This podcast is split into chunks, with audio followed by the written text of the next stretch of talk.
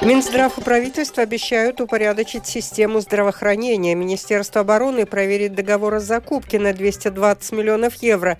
Новый министр иностранных дел Китая предупреждает о конфликте с США. Латвию снова завьюжит.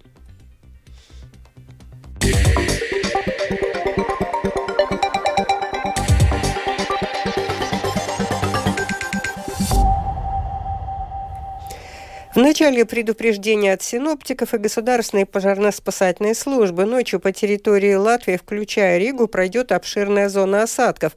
На большей части территории ожидаются сильные снегопады и метели, особенно в западных районах с увеличением снежного покрова на 10-12 сантиметров. А будут образовываться снежные заносы. Во время метели видимость снизится до 100-500 метров. По мере приближения циклона с запада западный ветер усилится порывами до 20 20-23 метров в секунду. Пассажирский поезд Резакна-Рига задерживается на два часа из-за дорожно-транспортного происшествия. Во вторник вечером сообщает пассажиру Вилсон в социальной сети Twitter. Поезд временем отправления из Резакна в 15 часов 16 минут и запланированным временем прибытия в Ригу в 18 часов в настоящее время стоит перед станцией Кроспилс из-за дорожно-транспортного происшествия. Ожидаемая задержка поезда составляет примерно два часа. Министерство здравоохранения и правительство будут работать над упорядочением отрасли здравоохранения, пообещал сегодня премьер-министр Кришьянис Каринш.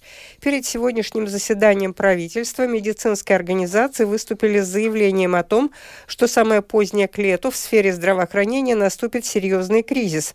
Премьер-министр подчеркнул, что правительство запланировало две вещи, чтобы улучшить ситуацию. В первую очередь, правительство и министерство будут работать над тем, чтобы система систему здравоохранения сделать более понятной, создать тарифную систему таким образом, чтобы выделяемые на нее средства использовались более четко и эффективно.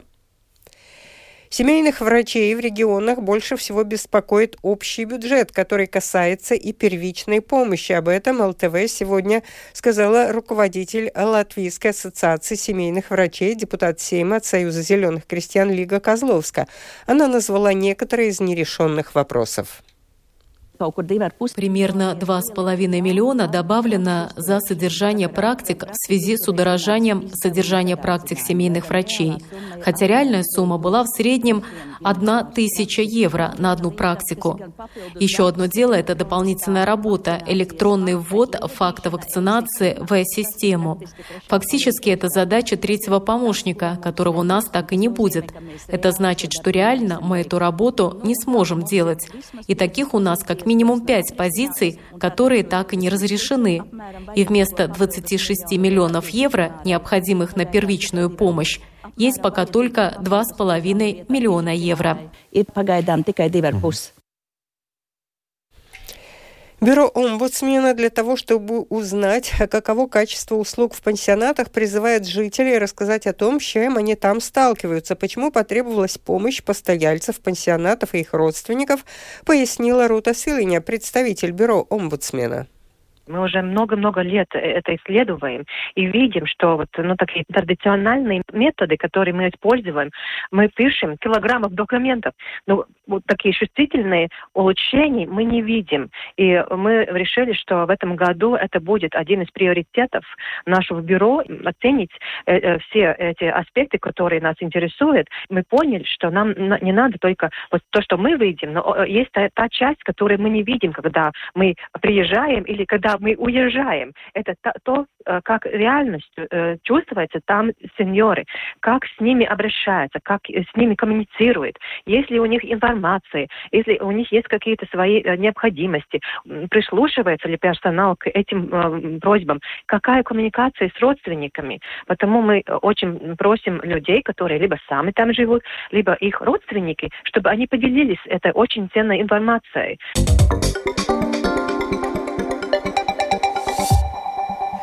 Продолжаем выпуск. В Министерстве обороны проинформировали о начале служебной проверки по факту договора, который был заключен в конце прошлого года на сумму 220 миллионов евро по поводу снабжения вооруженных сил продуктами питания. С подробностями Сергей Бордовский.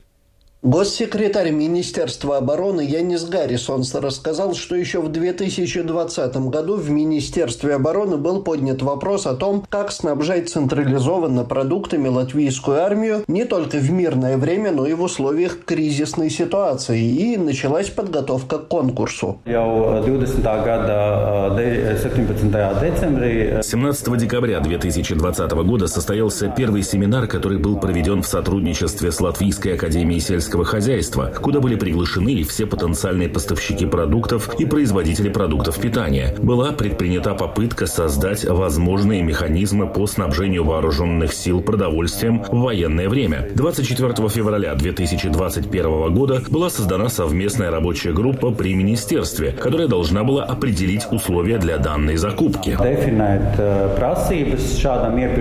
Дальнейшее известно. Уже в этом году средства массовой информации организации сообщили, что в конкурсе общим объемом в 220 миллионов евро победила фирма, зарегистрированная в РОИ, предприятие Зитери ЛЗ. Ее оборот в 2021 году составлял чуть более полумиллиона евро, а прибыль 141 тысячу. В мае прошлого года совладельцы предприятия пожертвовали 2500 евро партии развитию Латвии, которая входила в состав объединения развитию ЗА, от которого в министра обороны был выдан выдвинут Артис Пабрикс. Госсекретарь Министерства обороны рассказал, что о прошедшем конкурсе узнал только из средств массовой информации. Как заявила министр обороны Инара Мурниеца, проведенная проверка в министерстве выявила ряд нарушений в организации закупки. Сумма договора, по ее словам, не отвечает возможностям Министерства обороны, а материалы первичной проверки переданы в правоохранительные органы. Pārbaudas rezultāti apstiprināja sākotnēji Результаты проверки подтвердили первоначальные подозрения о возможных нарушениях в этой закупке. В ходе проверки было констатировано, во-первых, что не было выдвинуто понятных критериев проведения данной закупки. Например, не был выдвинут критерий о наличии минимального необходимого количества транспорта, не был определен минимальный оборот для претендентов за предыдущие три года. Подтвердились опасения, что желая заказать услуги логистики, а первоначально закупка планировалась именно в сфере логистики, как сейчас выглядит на самом деле были закуплены услуги организации питания. Во время процедуры закупки по непонятным причинам были проведены изменения в требованиях квалификации претендентов. Министр сообщила, что сейчас идет служебное расследование в отношении конкретных должностных лиц, связанных с организацией закупки. Отстранены от работы могут быть два сотрудника министерства. Результаты проверки должны поступить в ближайшие дни, но пока неизвестно, насколько публичными они будут. Сергей Бордовский, служба новостей Латвийского радио. С 1 марта в Латгальском управлении госполиции работает не 6, а 2 полицейских участка. Уверяют, что сокращение административных единиц не повлияет на качество работы, а наоборот сделает работу стражей порядка более эффективной. Подробнее в сюжете Сергея Кузнецова. Начальник госполиции Латвии Арман Трукс отмечает, что последние пять лет шла работа над изменениями в структуре организации стражей порядка. Одна из причин – сокращение количества полицейских за последние 15 лет – Изņēmums bija 2014. gads, kad... Исключением был 2014 год, когда нас не намного стало и чуть больше. Остальные годы проходили со знаком минус, и прошлый год не исключение. Много полицейских покинули службу по разным причинам, и общее сокращение штатов близко к 400 по разным причинам. В начале 90-х в госполиции служило до 13 тысяч человек.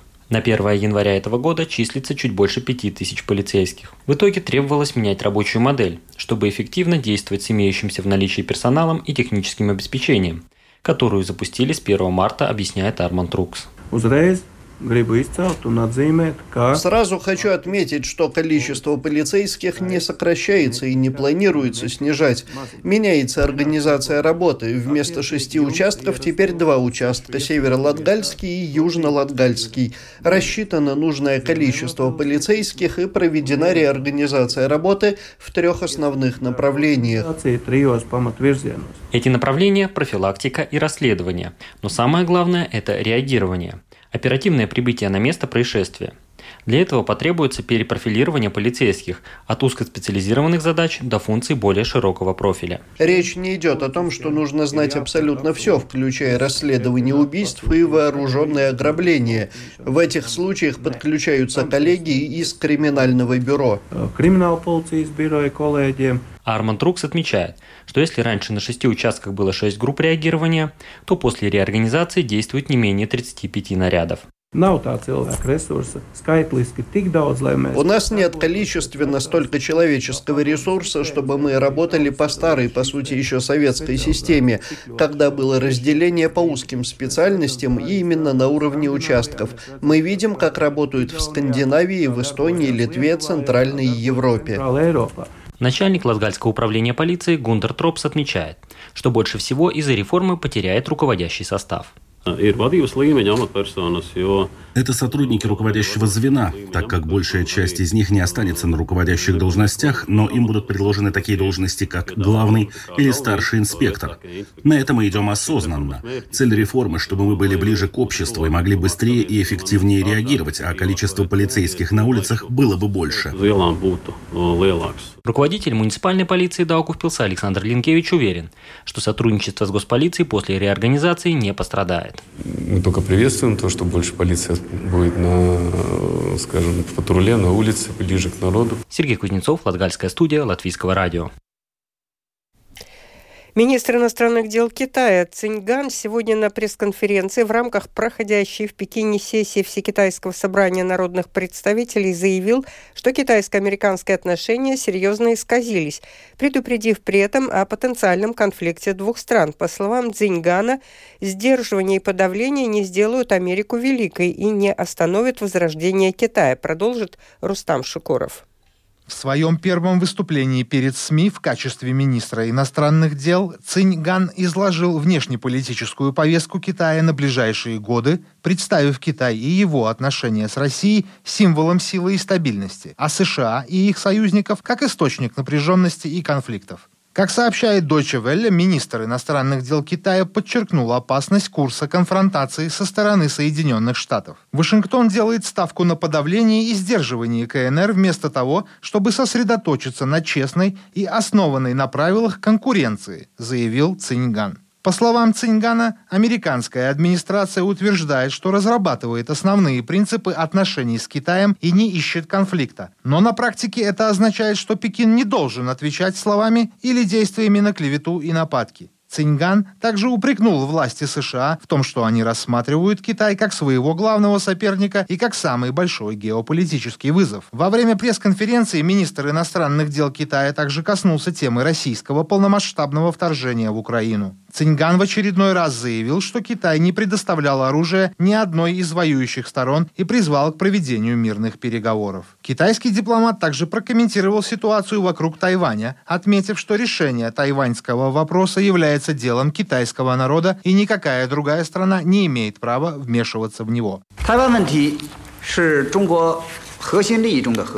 Тайваньский вопрос является центром основных интересов Китая, краеугольным камнем политической основы китайско-американских отношений и первой красной чертой, которую нельзя пересекать в китайско-американских отношениях. Причина, по которой Китай поднимает этот вопрос перед США, заключается в том, чтобы призвать их прекратить вмешательство во внутренние дела Китая.